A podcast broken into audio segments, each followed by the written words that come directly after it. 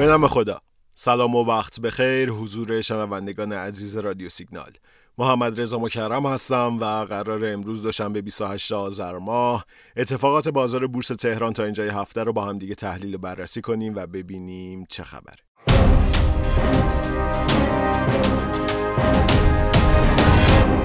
بورس این روزها مملو از تردید و انتظار و بیاعتمادی خریدارهاست. بازار در رکود قرار داره و متاسفانه سهامدارا خروج از بازار رو به موندن ترجیح میدن. معاملات این روزهای بورس هم گواهی بر همین موضوعه. هفته گذشته شاهد روند کاهشی خروج نقدینگی حقیقی ها بودیم و این روند تا شنبه 27 آذر ادامه داشت. شنبه اولین روز معاملاتی هفته در حالی که بعد از چند روز بازار یکم متعادل شده بود شاخص کل 12 هزار واحد رشد کرد و کانال یک میلیون و هزار واحد رو پس گرفت. میزان خروج پول حقیقی شنبه یک سوم چهارشنبه هفته قبل بود. اما ارزش معاملات خورد در پایین ترین سطح خودش در حدود 2000 میلیارد تومان قرار داشت. دیروز یک شنبه اما هیچ خبری از بهتر شدن نبود. و دوباره شاهد سقوط بورس بودیم. چند هفته ای هست که اگر دقت کرده باشین یک شنبه ها شرایط بازار خیلی بده. شاید یک شنبه ها اتفاقی میفته که ما از اون خبری نداریم. وگرنه این همه رفتار هیجانی اون هم در این شرایط بازار اصلا توجیهی نداره. همه ی رشدی که شاخص در روز شنبه داشت یک شنبه از دست رفت. دیروز 84 درصد نمادها قرمز بودند و 30 درصد بازار در صف فروش بود. ارزش معاملات خورد در حدود 2700 میلیارد تومان بود و خروج نقدینگی حقیقی که تا شنبه روند کاهشی و امیدوار کننده ای داشت دیروز با 300 درصد افزایش به 403 میلیارد تومان رسید. اگر امروز دوشنبه و فردا سهشنبه هم شاهد خروج نقدینگی حقیقی ها باشیم که احتمال زیاد هم همینطوره می‌تونم بگم بورس تمام روزهای معاملاتی آذر ماه رو با خروج نقدینگی حقیقی پشت سر گذاشت همونطوری که بارها گفتم خروج پول حقیقی یکی از مهمترین و آسیب زننده ترین چالش های بورس تهرانه و خب این مشکل در کنار ارزش معاملات خورده پایین در واقع مهمترین تأثیر رو بر رفتار خریدارها داره. اونها رو نامید می‌کنه بیاعتماد می‌کنه و در نهایت خریدارها رو به سمت بازارهای دیگه میکشونه. خب اما یک شنبه شب یعنی دیشب آقای خاندوزی وزیر اقتصاد بعد از جلسه ستاد اقتصادی دولت اعلام کرد بسته پیشنهادی دولت برای حمایت از بورس تصویب شد. این بسته در اصطلاح شامل ده فرمانه که در واقع بیانگر اراده دولت برای ایجاد یک چشمانداز امیدبخش در بازار. پیش بینی می‌شد بازار امروز دوشنبه تحت تاثیر این خبر شرایط نسبتا بهتری نسبت به دیروز داشته باشه که تقریبا همینطور هم هست.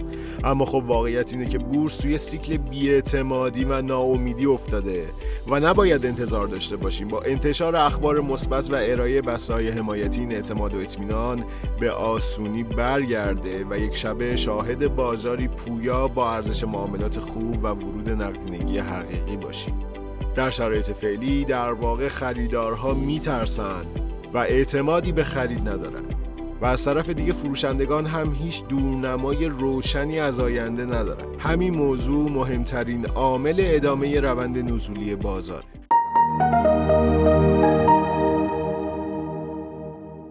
حالا بریم سراغ مهمترین بندهای این بسته حمایتی ده فرمانه. ببینیم چه خبره. مصوبه اول در خصوص نرخ خوراک گاز پتروشیمی هاست که برای اون سقف 5000 تومان به ازای هر متر مکعب در نظر گرفته شده. نرخ خوراک صنایع فولادی که در لایحه بودجه 401 100 درصد نرخ خوراک پتروشیمیا ذکر شده بود به 40 درصد نرخ خوراک پتروشیمیا یعنی حد اکثر 2000 تومان به ازای هر متر مکعب کاهش پیدا کرده و همینطور نرخ خوراک صنایع سیمانی هم 10 درصد نرخ خوراک پالایشی ها در نظر گرفته شده یکی دیگه از این مصوبه ها در خصوص مالیات شرکت های تولیدیه که ممکنه تا 5 درصد کاهش داشته باشه. خبر خوب دیگه در خصوص اختصاص 30 هزار میلیارد تومان اوراق دولتی به صندوق تثبیت بازاره در مصوبه دیگه حد اکثر نرخ بهره بین بانکی 20 درصد در نظر گرفته شده که الان در حدود 21 درصده.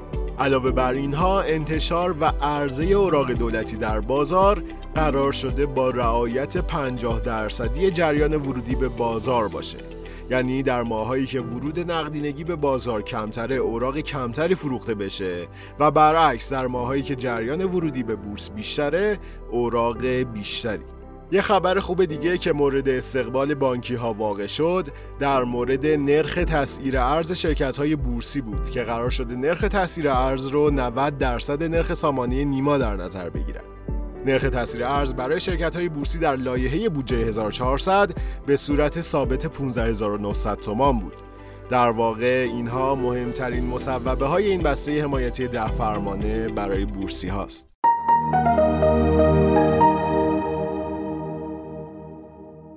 اما امروز دوشنبه 29 آذر ماه بورس بعد از سقوط 13 هزار واحدی دیروز تحت تأثیر ده فرمان حمایتی دولت سبز شد. در حالی که امروز بازار در تعداد نمادهای مثبت و منفی و صف خرید و فروش به تعادل رسیده بود شاخص کل 9000 واحد معادل 75 درصد رشد داشت و دوباره کانال 1 میلیون و 300 هزار واحد رو پس گرفت. شاخص هموز هم امروز نوسانات زیادی داشت و در نهایت با 11 درصد رشد کارش رو تموم کرد.